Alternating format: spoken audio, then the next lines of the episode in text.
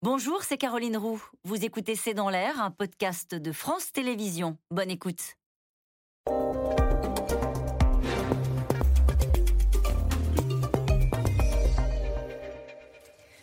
Bonsoir à toutes et à tous. C'est dans l'air l'invité six mois après le début de la guerre en Ukraine. Une offensive, une contre-offensive ukrainienne est en cours en ce moment même à Kherson. Et puis l'inquiétude grandit autour de la centrale nucléaire de Zaporizhia. Mon invité aujourd'hui est Camille Grand. Vous êtes secrétaire général adjoint de l'OTAN. On a l'habitude de dire numéro 2, euh, numéro 3 de l'OTAN. En tout cas, merci d'être mon invité aujourd'hui. On va commencer par parler de, de Zaporizhia avec euh, cette mission de l'AIEA, l'Agence internationale de l'énergie atomique, qui est arrivée aujourd'hui donc à Kiev. Est-ce que vous pensez que cette mission d'inspection de cette centrale euh, peut se faire dans de bonnes conditions?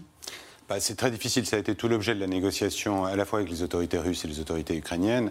Ce qui est indispensable, c'est de voir si cette centrale est dans des conditions de sécurité minimales, euh, parce qu'évidemment avoir une, des plus grandes centrales nucléaires d'Europe au, cœur de, la plus grande guerre en Europe depuis 1945, c'est préoccupant. D'autant plus qu'on l'a vu dans les dernières semaines, euh, il y a des accusations croisées de tirs sur cette centrale, il y a des déploiements d'équipements militaires dans la zone de la centrale qui posent beaucoup de problèmes. Et donc, euh, c'est très important que l'Agence internationale de l'énergie atomique puisse voir sur site si au moins les matières nucléaires sont sécurisées. Ça, c'est la première étape. Ouais. Euh, la sécurisation, peut-être, en tout cas même l'information euh, pour savoir si, euh, ce qui s'est passé sur ce site-là. Mais dans un deuxième temps, est-ce qu'il faudrait faire une espèce de, de, de, je sais pas comment, de corridor, en tout cas de sécuriser cette zone pour qu'il n'y ait pas de combat? C'est la première fois que le nucléaire civil s'invite dans un conflit de cette nature-là. Alors c'est effectivement la première fois qu'ils s'invitent dans des proportions euh, telles. Hein. Il, y a, il, y a, eu des pays en guerre qui avaient des installations nucléaires, mais pas, pas au cœur, euh, et pas au cœur du conflit et pas occupées. Et donc là, la question, c'est effectivement, euh, il y a des traités internationaux qui engagent les parties à des conflits à ne pas utiliser ou cibler des installations nucléaires civiles pour ne pas provoquer de catastrophes écologiques. Oui. Aujourd'hui, on voit qu'on est à la limite de, de, du droit international dans cette zone que, et que donc je crois qu'il est vraiment très important que tous les belligérants se retiennent, si on peut dire, d'installer de, des équipements militaires dans la zone de la centrale. Tous les belligérants, les Ukrainiens et, comme les Russes Ou de cibler, euh, ou de cibler euh, la centrale elle-même. Euh, on voit que les, les Russes utilisent cette zone pour des déploiements, y compris des déploiements d'artillerie, et que ça c'est problématique parce que ça en fait un enjeu militaire majeur euh, qui, qui, pose un certain nombre de risques. Est-ce qu'un accident euh, lié à ce conflit en cours à proximité de la centrale de Zaporizhia, euh, s'il y avait un incident avec des, des, évacuations nucléaires, enfin un risque nucléaire sérieux, est-ce que cela changerait la nature de l'engagement de l'OTAN dans ce conflit ou pas du tout? C'est pas l'objet, mais c'est évidemment un des, des, points sur lesquels on est très attentif parce que un, un changement euh, de, des frappes sur cette centrale oui. ou une, l'utilisation, un, un, un, événement majeur autour de cette centrale, évidemment, euh, devrait appeler une réaction de la communauté internationale pour euh, essayer de voir ce qui se passe et d'essayer de, au moins éviter que ce site soit sécurisé. Ça changerait Après, la nature du conflit Ça changerait la nature du conflit en Ukraine. Après, pour ce qui est de l'engagement de l'OTAN, l'OTAN n'a pas vocation, n'est pas en guerre avec la Russie en Ukraine et n'a pas vocation à, à s'engager en Ukraine. Vous le rappelez, et vous avez sans doute raison de le rappeler, euh, pourtant on voit bien que la stratégie en matière de livraison d'armes a un peu changé ces derniers temps. Le Pentagone assume même de dire désormais on livre des armes offensives et non plus des systèmes défensifs euh, comme au début euh, du conflit. Est-ce qu'on n'est pas en train d'entrer dans une forme d'escalade? Alors, les, alliés de l'OTAN, la majorité des alliés de l'OTAN et d'autres pays euh, livrent des armes à l'Ukraine euh, depuis le début du conflit. Et c'est vrai que la nature de ces armes a tendance à changer au cours du conflit. Euh, c'est le respect du droit à la légitime défense de l'Ukraine, hein, qui est le pays agressé dans cette, dans cette affaire et qui demande le soutien des pays amis qui oui. euh, livrent ces armes et permettent donc on, et ce qui permet à l'Ukraine d'abord qui permet à l'Ukraine de mieux se défendre euh, dans les premiers jours du conflit et aujourd'hui la mettre dans une situation militaire un petit peu plus favorable. Contre-offensive, c'est ce qui euh, se passe aujourd'hui. Et on voit euh, dans la zone de Kherson que, que l'Ukraine euh, est davantage en mesure de monter des offensives ou des choses de ce type-là. Après, les livraisons d'armes à l'Ukraine sont malgré tout très prudentes de la part des, des, des, des alliés et notamment il y a une vigilance sur le fait de certes livrer des armes de beaucoup de catégories, mais de ne pas livrer des armes qui ont vocation à frapper par exemple le territoire russe. On voit qu'il y, y, a une forme de prudence de la part de tous les pays, y compris les États-Unis. On a compris que ce conflit avait, allait durer, euh, évidemment. Euh, quelle est la crainte de l'OTAN? Alors, il y, a deux choses. Hein. Depuis le début du conflit, l'OTAN cherche d'abord à préserver le territoire des 30 alliés de l'OTAN. Et, ça, c'est très important parce que c'est euh, la garantie que ce conflit ne déborde pas euh, en Europe. Et ce sont nos lignes rouges. Ça, c'est la ligne rouge absolue. Pas un centimètre du territoire de l'OTAN ne doit être menacé ou engagé dans le cadre de ce conflit. La deuxième chose, c'est une forme de soutien à l'Ukraine, de soutien politique, économique et militaire qui est, qui est apporté à l'Ukraine par les pays de l'OTAN. Et ça, c'est euh, parfaitement assumé et public dans le, dans, dans le déroulement du conflit.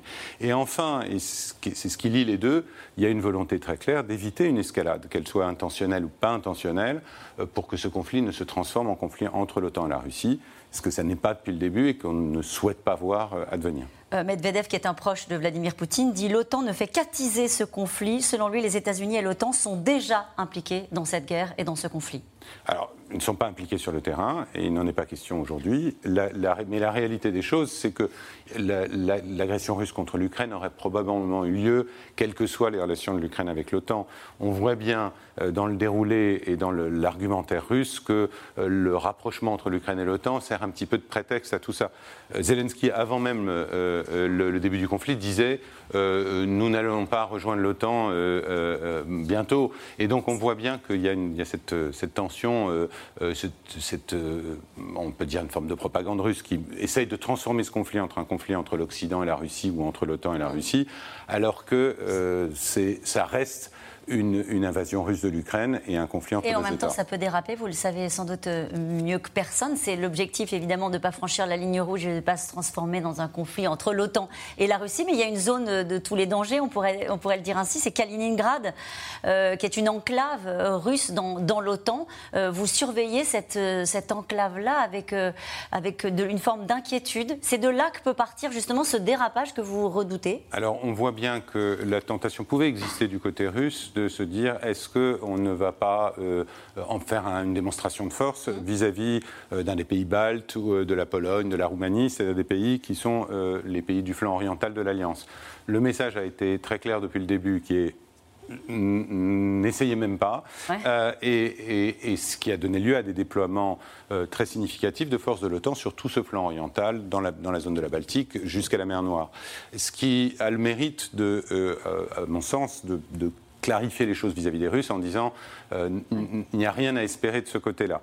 Euh, après, de part et d'autre, il y a une vraie prudence pour, pour éviter qu'un incident de frontière euh, puisse conduire à un dérapage qui serait involontaire. De part et d'autre, dites-vous. Les Russes n'y ont pas intérêt et sont très vigilants là-dessus aussi. les Russes probablement ne souhaitent pas être entraînés dans une guerre avec l'OTAN qui, quand on voit leur performance en Ukraine, je crois que ce n'est pas leur intérêt de se trouver dans un conflit avec l'OTAN. Un mot sur ce qui s'est passé avec la montée des tensions entre la Chine et les États-Unis.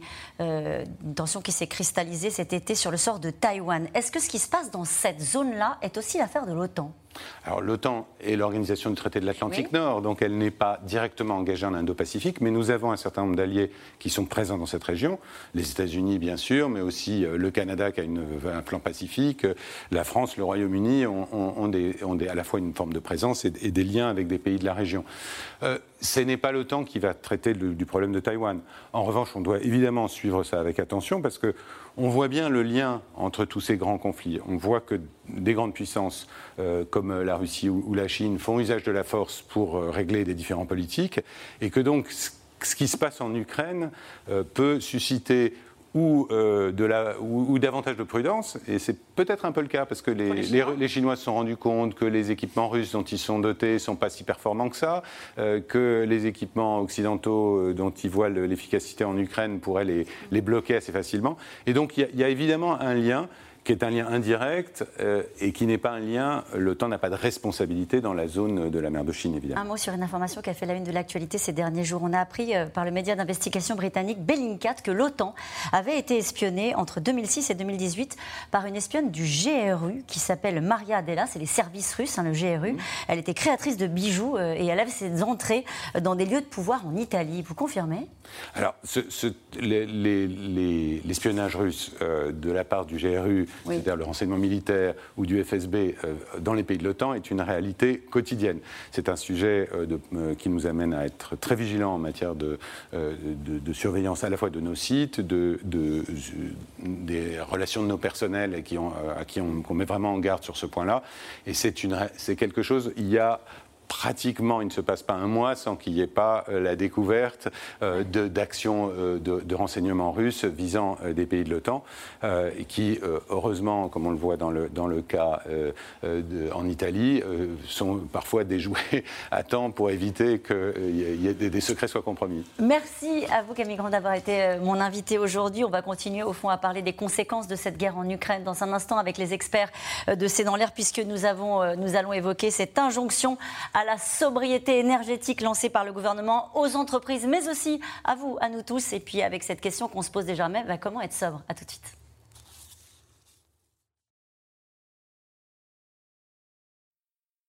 C'était C'est dans l'air, un podcast de France Télévisions. Alors s'il vous a plu, n'hésitez pas à vous abonner. Vous pouvez également retrouver les replays de C'est dans l'air en vidéo sur France.tv.